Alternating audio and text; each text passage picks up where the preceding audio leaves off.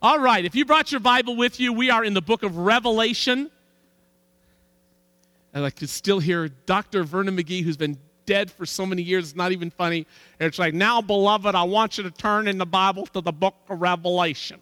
And we're going to look at chapter 17 today, beloved.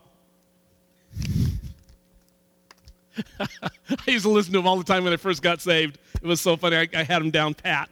I haven't heard him for years and years, but I think it's, you know, he's been dead for 100 years, but he, they're still playing his broadcast. Revelation, the 17th chapter. Now, we've been studying through the book of Revelation, and, and you know, if, if you haven't been here for every study, one of the questions that people are always asking me, they always come up to me and say, okay, now, is the church going to be here during the tribulation period? Is this something that that that the church is going to go through? You know how are we going to make that through that? And one of the things we talked about a couple times as we've been doing this study is the fact that jesus told us how to prepare for the tribulation period. He told us how to get ready okay? Now how many of you have your seven seven uh, years worth of food and water stored up? Okay. Didn't jesus tell us that? No. He didn't say that. I'm glad nobody raised their hand. That would have been like really embarrassing. I was like Okay, I'm going to pretend I didn't see that. but he told us the way we prepare for the tribulation is to watch, pray always, that you may be counted worthy to escape all these things that will come to pass and to stand before the Son of Man. So we are not planning on going through the tribulation period.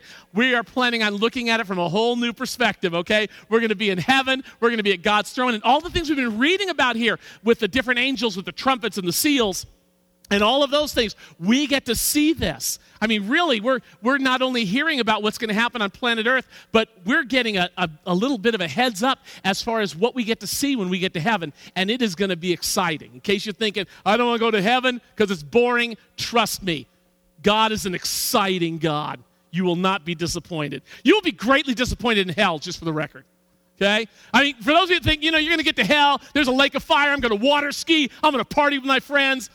I really hate to burst your bubble there, okay? But there ain't no boats on that lake, all right? And your friends may be there, but you're not going to see one of them because it's a place of outer darkness. So if you really want to be disappointed, go to hell.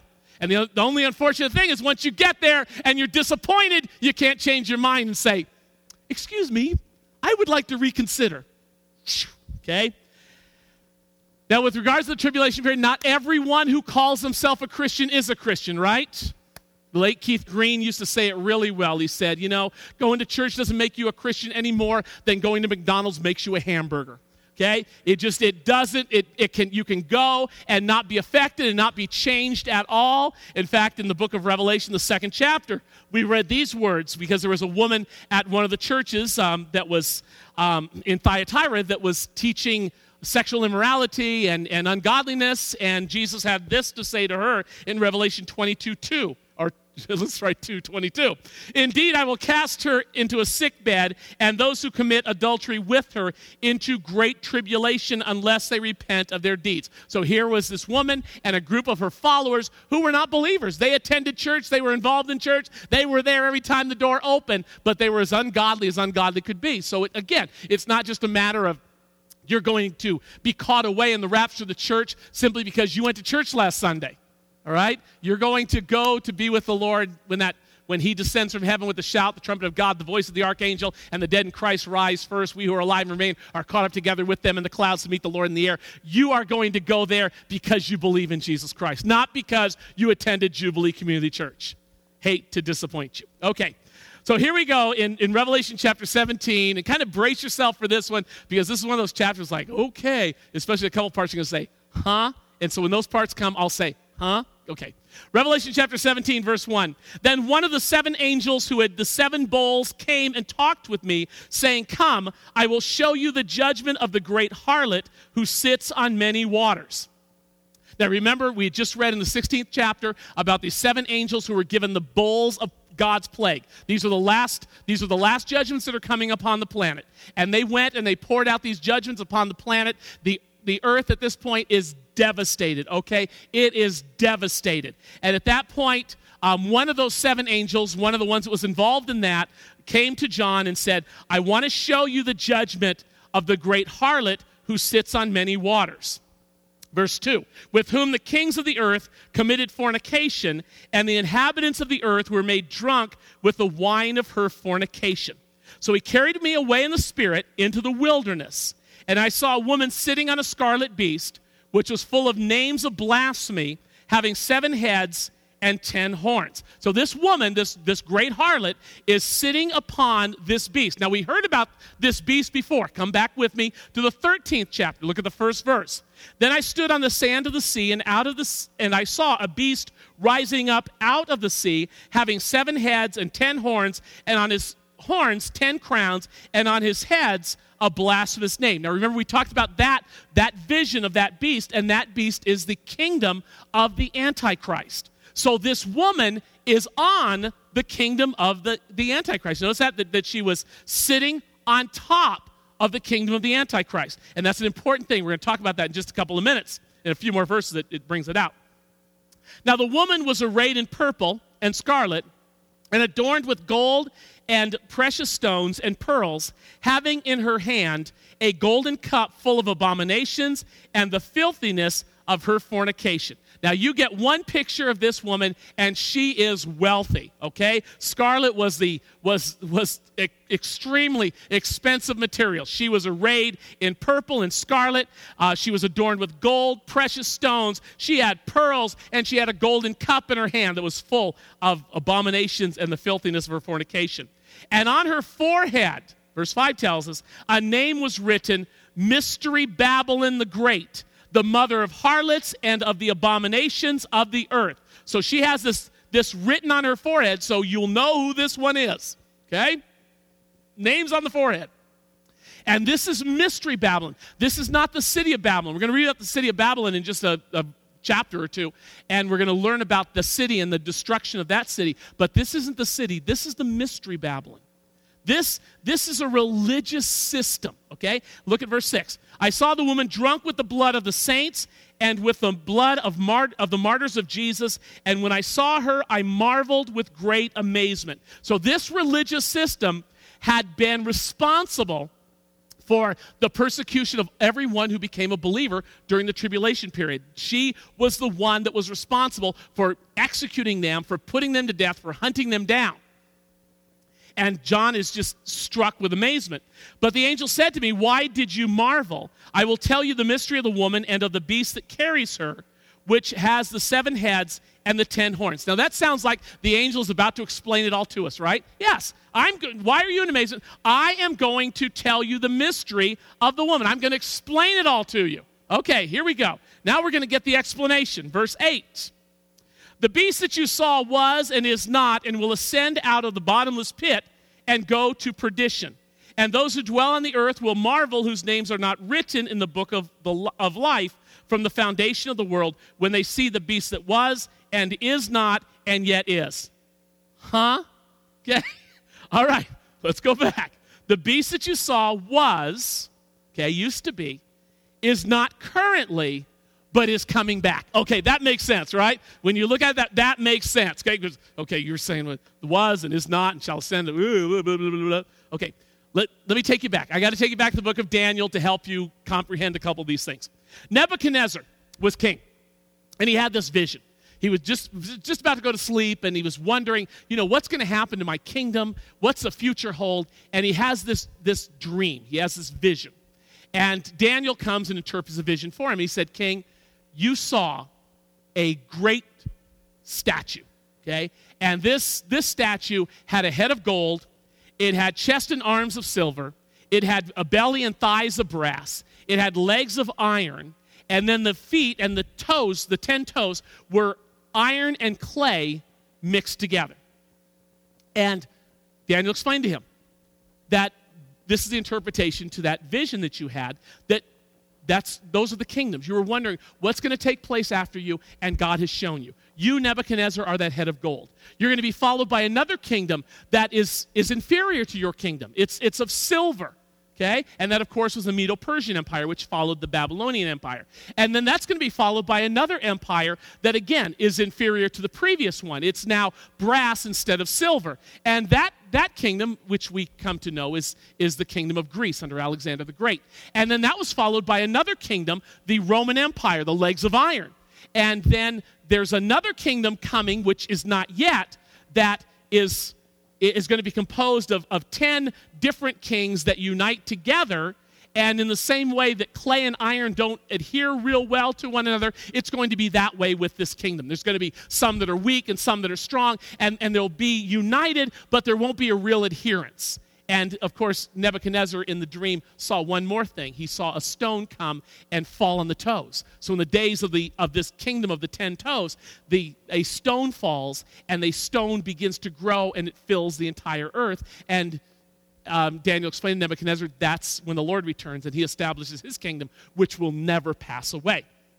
So, Daniel also had a couple of visions, and, and, one of the visions that he had was he saw beasts coming up out of the sea. And it was explained to him that these beasts that he saw coming out of the sea were the same. The same beast, okay, the Medo-Persian Empire, the Grecian Empire, the Roman Empire, and this last days empire that will that will come. And he saw all of these visions, which were in fact kingdoms. So we've talked about the fact that it's the Roman, uh, the Roman Empire that is the land of the Roman Empire is what's going to comprise the kingdom of the Antichrist. And the reason we know that is because there wasn't a difference between the legs and the feet to the toes. There was still the same iron that was in all of those. Whereas the other kingdoms, there was a, a, a marked difference. There was a marked difference between the head of gold and then the silver. And there was a marked difference between the silver and the bronze, and a big difference between the bronze and the iron. And but yet when we get to the toes, it's iron and clay mixed together. So there's a connection there between the kingdom of the Antichrist and the kingdom of the Roman Empire. And so for years, you know, the church has been saying, hey, you know, there, there's going to be a, revised or a revived Roman Empire because that's what the word is talking about here. And for years and years, it has been impossible to happen because Russia's been the beast over there, right? I mean, Russia's been the, the kingdom that held everything in control. And I remember back in the 70s when the European Economic Community was, was finally getting going. I mean, all the Christians were saying, this is it, this is it, this is the last days kingdom. And, and we've watched it, you know, go past 10 nations to 12 and 14. And, and you know, we, we're watching Greece go bankrupt today and some of the other countries kind of shaky. And so we're looking at that saying, well, maybe that's not exactly the, what we thought it was going to be.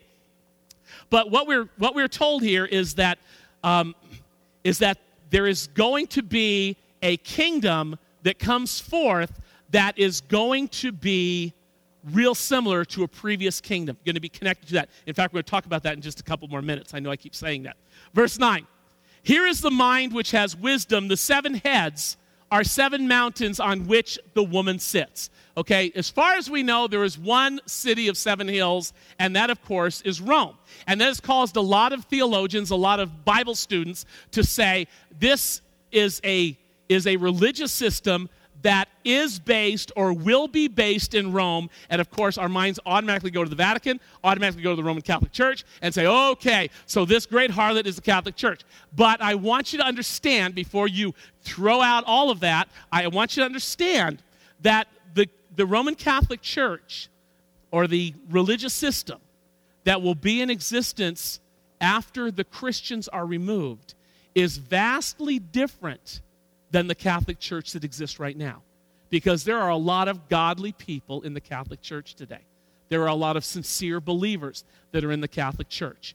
Now, when they are taken out, as all of us are taken away, all of us believers are taken out, it creates this incredible vacuum and the only ones that are left in the system are those who are not sincere, those who are not believers, and those that are more into power and more into control than anything else. So I just, I always want to give people a heads up because immediately our, our minds always go there and say, okay, well, this is the Roman Catholic Church. This is the Roman Catholic Church, very possibly minus believers, okay? Which any system minus believers is a wicked system, all right? So, uh, it, it's interesting here because John, it mentions that John says, I was, I was greatly astonished because in John's day, I mean, he knew the, the city that had seven hills, the only one that could possibly be that at that time was Rome. And he's seeing this great harlot, this great religious system with these names of blasphemies that has been responsible for, for persecuting the church. And there was no religious system at that, at that time. And so John is, is saying, okay, now, now is this, is this the church that's at Rome? the church that he was familiar with at this time that was, that was actually in the catacombs that had, didn't have a penny to its name you know and then all of a sudden you see this, this woman and she's extremely rich and, and has all of this the, these, these, this wealth and these, this wicked cup full of, of abominations and, and you know, responsible for the blood of, of the martyrs. And so, you know, no wonder he was greatly astonished. And again, this, this church, this religious system, comes to great prominence during the, uh, the tribulation period. Verse 10 There are also seven kings. Okay, got that? Okay, we're talking about seven kings. Got it. Five have fallen, one is, and the other has not yet come. And when he comes, he must continue a short time. And the beast that was and is not is himself also the eighth, and is of the seven, and is going into perdition. And everybody said, Huh? Okay, very good. okay, let me, let me give you two points of view on this, okay? There are seven kings. And, and when we think in the terms of these kings, we're thinking in terms, well, the first view is the, is the in terms of, of, um, of kingdoms, all right? So there was the Egyptian kingdom, the Assyrian kingdom, the Babylonian kingdom, the Medo Persian Empire kingdom, the, the Grecian kingdom, and then the Roman kingdom. So that's, that's six, right? So he said, there are also seven kings. Five have fallen, one is. So the, the five, Egypt, Assyria, Babylon, Medo Persian, Greece, have all fallen. One currently is, which is Rome, the Roman Empire. All right? So five have fallen, one is, and the other has not yet come. So there's still a future empire that is coming. And that future empire that is coming is what we refer to as the revived or the revised Roman Empire. And we're told that when he comes, he must continue a short time. So that that kingdom is going to be very short lived. And the reason that kingdom is going to be very short lived is because that seventh kingdom actually gives its power to the kingdom of the Antichrist. And that's why we talk about, we'll see this again in just a moment, but those kings that never really come to power and prominence, they yield their power to the Antichrist and to his kingdom.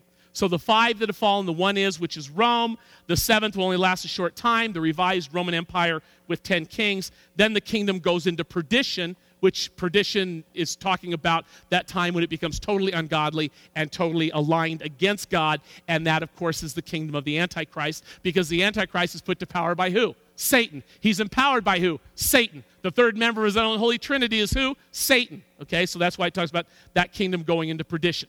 Now, another view that some other theologians have, and the only reason I, I tell you these two views is so that you can just kind of weigh things out in your own mind and say, oh, okay, well, I see this point of view. Because if, if I only told you the view of the, of the kingdoms and you, you know, took off and said, wow, that, that was incredible, and, you know, you're sharing with somebody and say, well, no, that's not true because we believe that, we, we think it's talking about actual kings and actual rulers. Okay, let me give you this other view, okay?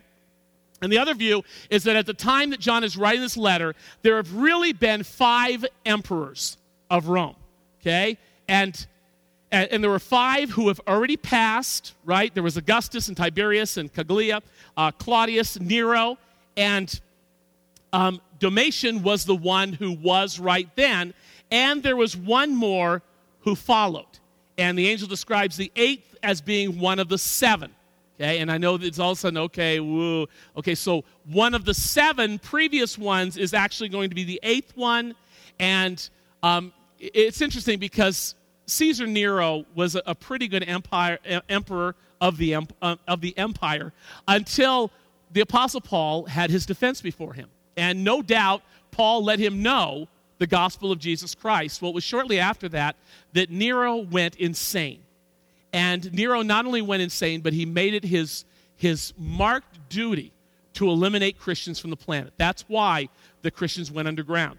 I mean, he would, he would capture Christians, he would have them covered in tar, he would have them lit on fire, and he would drive his chariot through these, these fire, human lit um, gardens. And I mean, the, the guy was, was insatiable when it came to, to killing Christians. He was the one who would, you know, have the gladiators kill them or have have them fed to lions. That was just that was just his style. And in fact, the early church referred to him as the beast. And so we're not talking about reincarnation of Caesar Nero, but possibly the same demonic spirit that possessed him would possess the, the Antichrist. Okay? So that's the other, the other theory there. All right. And that's why it would be, you know, they'd be talking about, you know, the, the angel coming out of the bottomless pit again. So, okay. Verse 12. The ten horns which you saw are ten kings who have received no kingdom as yet but they receive authority for one hour as kings with the beast. Now remember, these, these 10 kings eh, or 10 kingdoms. And, and this, I, I have to explain to you how unusual this was because this is totally different than, than what was taking place up until the first century. Up until the first century, there weren't individual nations. There were, there were nations, but those nations were conquered. They were conquered by kingdoms. And so there were these kingdoms that, that ruled over great, vast areas of land. And as, as they're looking ahead, uh, as we're seeing ahead, that in the last days, one of the characteristics of the last days is that there wouldn't be so much a kingdom as there would be a nation. And each nation would have its own king. And so the ten horns are ten kings who, who do not have a kingdom, but they receive authority for one hour as the kings of the beast. So they, they yield their authority of their dominion to the Antichrist, to the, to the beast, and they are allowed to rule with him. These are of one mind, and they will give their power and authority to the beast. So these 10 kings are 10 rulers of nations in the last days, and they yield their authority to the Antichrist. These will make war with the Lamb, and the Lamb will overcome them. For he is Lord of lords and King of kings, and those who are with him are called, chosen, and faithful. So although these nations unite, like the ten toes, you know, join together, and they yield their power and their armies and their authority to the Antichrist, guess what? They are a bunch of losers, okay? Because they're going to fight against the Lord, and they might as well give their salute for their kingdom. Here we go. Bunch of losers, because they are going to lose. Then he said to me, verse 15, the waters which you saw where the harlot sits are peoples, multitudes, nations, and tongues. So the, the waters over which the, the harlot sits are peoples, multitudes, nations, and tongues. And the ten horns which you saw on the beast, these will hate the harlot, make her desolate and naked, eat her flesh, and burn her with fire. So the kingdom of the Antichrist turns on the, the Mystery Babylon, the, the false religious system that's headquartered in Rome, they turn on her and destroy her. For God has put it into their hearts to fulfill his purpose, to be of one mind and to give their kingdom to the beast until the words of God are fulfilled. So God is, is behind this, this judgment that you, that you see and the fact that they unite together to fight against, uh, against the, the woman.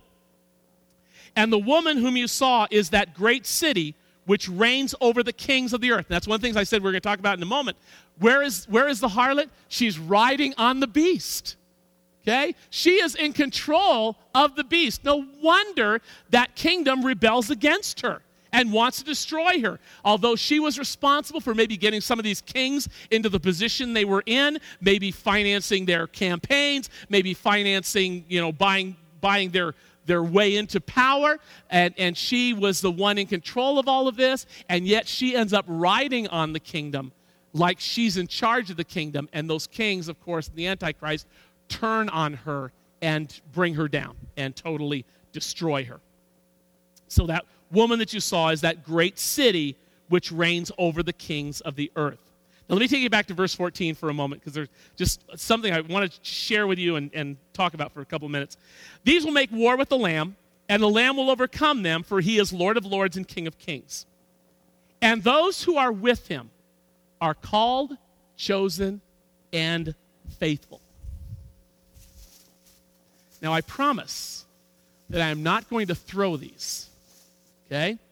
I brought some gold stars today because it's important for you to know how you get the gold star. You know, when you were in school and the teacher said, okay, if you read so many books, you're going to get a gold star. If you do so well on, on all of your spelling tests, you're going to get a gold star. Now, what I discovered earlier is that when I flung these, they really go. Okay? We almost had to call 911 in the first service. So, just for the record, if I throw one, it's going like that far. Okay? I'm not going to injure anyone. I don't want anybody taking stories home from church like, we saw somebody decapitated in church today. It was so cool. Okay. okay. There are three words and three concepts that are so important for us to grasp okay because if you really want to get a gold star you really want to you you really want to know how to shine here's how it happens there are three characteristics of those who are with jesus when he returns the first characteristic is they are the called They are the ones that God has called to belong to Him. And I want you to know every single one of you sitting here today has been called by God. And you may say, Well, I've never felt His calling, I've never heard His voice. He has called you. Otherwise, you wouldn't even be here today. Okay? You would not want anything to do with anything that's taking place here today. You know, every once in a while, somebody will say, Well, you know, I think I've, I've committed the unpardonable sin. I think I've, you know, blasphemed the Holy Spirit. And I tell them, if you ever do that sin, you will never worry about it. The very fact that you're questioning that you did it lets you know you haven't done it. Because if you have, have committed blasphemy against the Holy Spirit, you have, you have done it after knowing all there was to know about spiritual things and totally rejecting it, and God will not deal with you ever again. You, a thought of God is not going through your mind anymore. You don't care about church. You don't care about the things of God. You don't care about Christians. You don't care about any of that. The very fact that you would even question that you have done that lets you know you haven't done that. Okay, so in case some of you think, I've already crossed the line, it's too late for me, no. You would not be here in church today. Even if somebody drug you to church, you would not go. That's how bad it would be. Okay? So if you question you did that, don't worry about it. Now, you may be sitting there questioning, well, I don't know if I'm called. I mean, if, if those who are with him are those who have called, who's called, you know, my phone's never rung, and on the other end, it'd be God. Okay? I've never gotten that phone call. You have been called by God. You have been called by God. Whether you've answered that call yet or not, I don't know. But I do know that you have been called. And that call has nothing to do with your goodness. It has nothing to do with how perfect you are or what a perfect life you've lived. Listen to 2 Timothy, the first chapter, the ninth verse. Who has saved us and called us with a holy calling, not according to our works, but according to his own purpose and grace, which was given to us in Christ Jesus before time began. God's calling upon your life has nothing to do with you. It has nothing to do with your perfection. It has nothing to do with how good you are. It has nothing to do with how good your parents were. God has called you by His grace because He wants you to be part of His family. Okay? And because you've been called by Him, Romans 8 28 tells us something rather wonderful that even when we go through difficult times, we know that all things work together for good to those who love God, love God, to those who are the called according to his purpose, which means God has called you. And even raunchy things that happen in your life, even getting fired from a job, even, you know, having to, to move somewhere you don't want to move to to keep a job, um, even going through a, a physical challenge, all of those things are going to work together for good because God has called you. And you may not see the big picture yet. And I always go back to the life of Joseph. And Joseph, you remember, was hated by his brothers. He was, he was uh, put in a, in a pit. He was taken out of the pit and sold to the Ishmaelites. He was purchased when he got to Egypt by Potiphar, and he worked as a slave in his house. And his wife made an accusation against, against Joseph, and Joseph was then thrown into prison. And Joseph was in prison for a few years, and he's in prison, and he's, and he's a slave, and he's got nothing going for him. And all of a sudden, God brings him out of the prison, brings him before Pharaoh, and he is now instantly, in a matter of minutes, made the second ruler of the kingdom and you look back on the life of Joseph, you say, oh man, Joseph, you went through some tough stuff, but look what was ahead for you. The only difference between Joseph and you, you haven't read the end of your story. You're right in the middle of it. You may be right in the middle where Joseph was in a pit. You may be in feel like you're a slave right now. You may feel like you're in prison right now. Okay? And and your story hasn't been finished. So don't throw in the towel in the same way Joseph couldn't throw in the towel because the the, the chapter hadn't been finished. The book hadn't been finished yet. And so sometimes you're, you're kind of in the midst of that and you're saying, oh, this is, this is so bad. This is so terrible. This is horrendous. No, all things are working together for good because you love God and because He has called you, not according to your purpose, but according to His purpose. Okay? God has taken you somewhere and you're not there yet. Okay? But you are called. Not only are you called, talking about gold stars, but you are chosen. Now, you know in the Old Testament, God chose this, this small group of people, the descendants of Abraham, to be his own. Look at Deuteronomy, the seventh chapter. For you are a holy people to the Lord your God. The Lord your God has chosen you to be a people for himself, a special treasure above all the peoples on the face of the earth. You've been chosen, the Israelites, the Jewish nation, has been chosen by God. They were God's chosen people. How many times have you heard that phrase? Yeah, they're the chosen people, right? Because God chose them. And He chose them to be a special treasure and to be His own people. So, for years and years, if you ever wanted to get into God's favor, you had to get into the Jewish family. And even if you weren't born a Jew, you could become a proselyte. You could become a Jew. And, and through becoming a Jew, you could become part of God's chosen people. You are chosen. But you're saying, I'm not Jewish. That's okay. Look at what took place in the New Testament because something happens at John 3:16. At John 3:16 we are told, "For God so loved the Jewish people." No. For God so loved the world that he gave his only begotten son that whoever believes in him should not perish but have everlasting life. So although salvation was of the Jews initially, the door has been opened to all of us. And Peter explains it to us. Look at 1 Peter, the second chapter, 9th and 10th verses.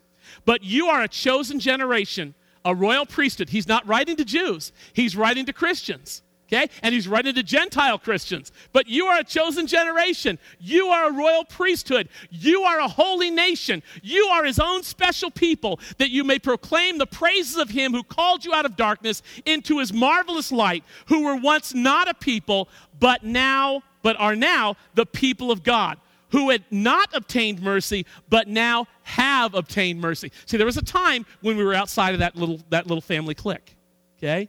And outside of that family, outside, the, outside the, the seed of Abraham, sorry, you didn't have mercy. You weren't, you were in darkness. You weren't called his own. And Peter's saying, guess what? The circle's been opened a little bit bigger, and you are included in it. You are now God's chosen people. You are now God's special treasure on the earth. That's you. And that's the treasure Jesus is coming back for. Remember, we talked last week about him coming like a thief in the night, and a thief always comes to take something. You're the treasure Jesus is coming to take. All right. So, we are called, we are chosen, and we are faithful.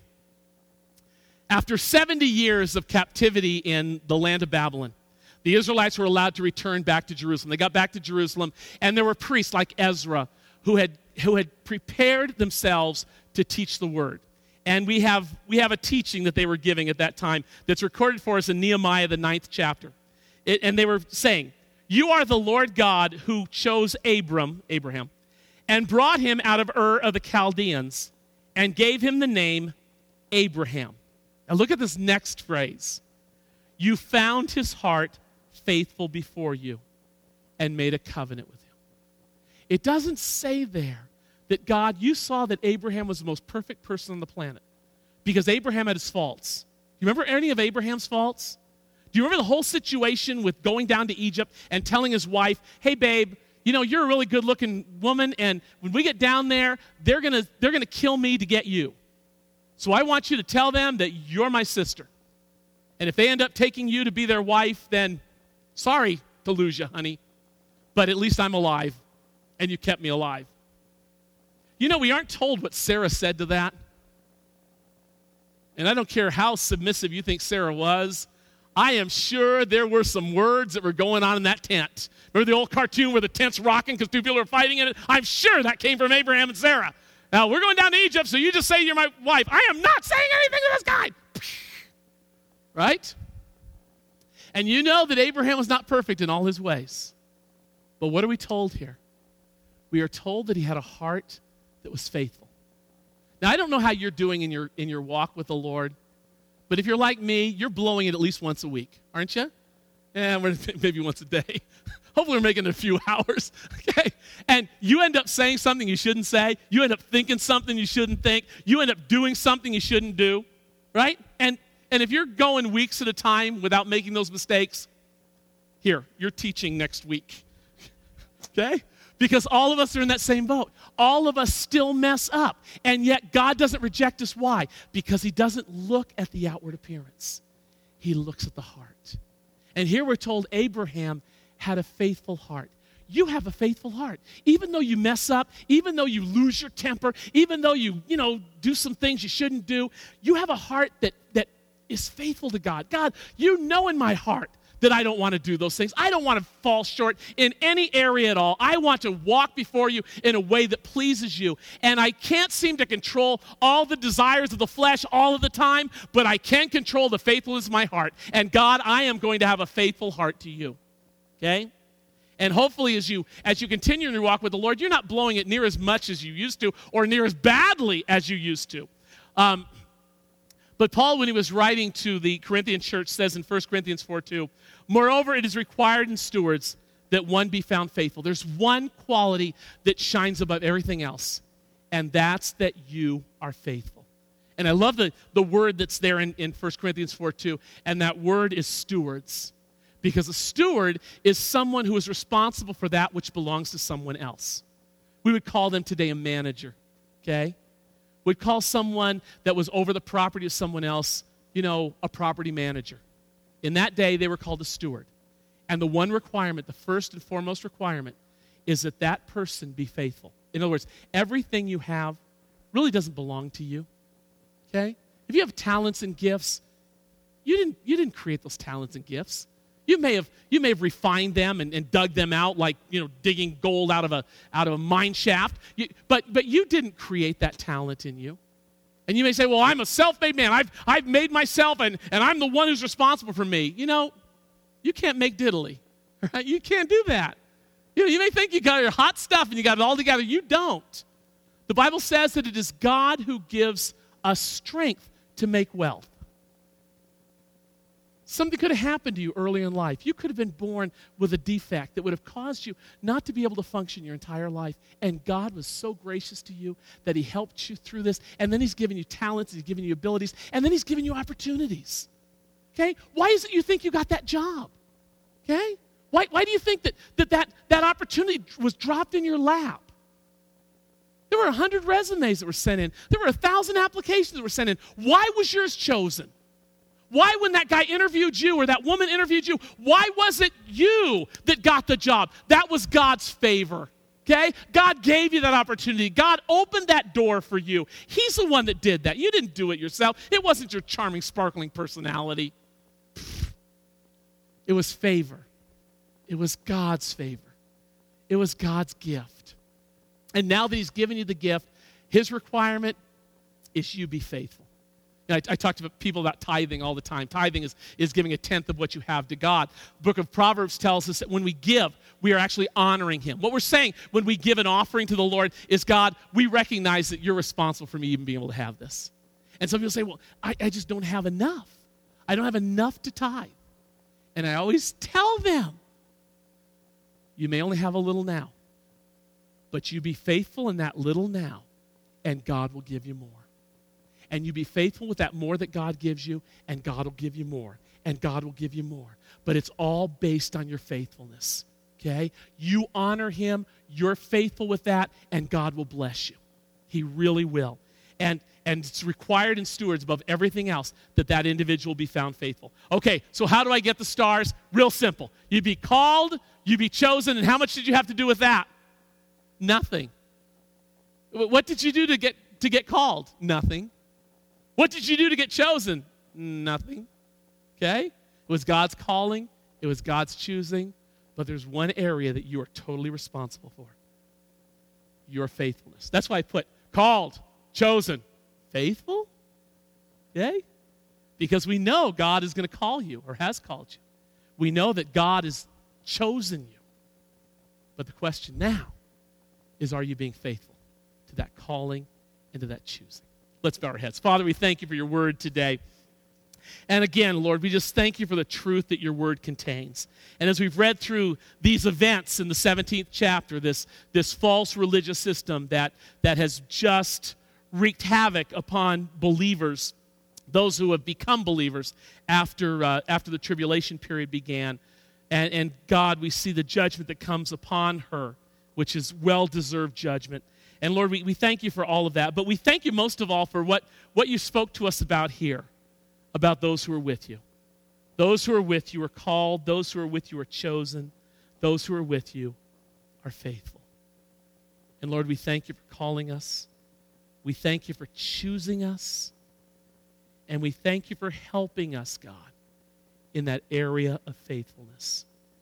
And if that's an area that we have been deficient in and you're talking to us about it right now, God, we want you to know that we are sorry. We are sorry that our hearts have not been faithful before you and that we have not been faithful in every area of our lives. And help us, God. Help us to be faithful to you because we not only want to be called, we not only want to be chosen, but we want to be faithful. And we thank you for that in Jesus' name. Amen. Well, let's stand together today. So you're getting blessed this week, not just with gold stars. You're getting blessed this week because you have heard the book of Revelation read. You have read the book of Revelation. You have heard the words that are contained in the book of Revelation. How exciting is that? Pretty exciting. Romans, uh, Romans, Revelation 1 3 tells us that. That blessed is everyone who hears the words of this prophecy, reads the words of this prophecy, keeps the words of this prophecy, so you're going to get blessed. So just trust the fact that the Lord is going to bless you and he's going to keep you. He's going to make his face shine upon you and be gracious to you. The Lord's going to lift up his countenance upon you, and he is going to give you peace. Okay? That's the blessing of the Lord. His presence, his peace, and he is going to keep you. Brad and Joyce, would you guys mind making yourselves available for prayer today? And if you need prayer before you leave today, Brad and Joyce are going to be down here, and they will be more than happy to pray with you. Yes. Maybe you don't know the Lord and you want to come to know him they'll be glad to pray with you today. If you don't have a Bible, there's some down here. Grab one before you leave so you can read the Word of God on your own and let God speak to you as He wants to do. God desires to speak to you out of the Word. Maybe you haven't read the book of Proverbs because you don't have a Bible that has the Old Testament in it. Come here and grab one. Proverbs 25 is what we're reading today. Okay, got it? Brad and Joyce are going to be down here. God bless you. Thanks for being here today. Way to go on the gold stars.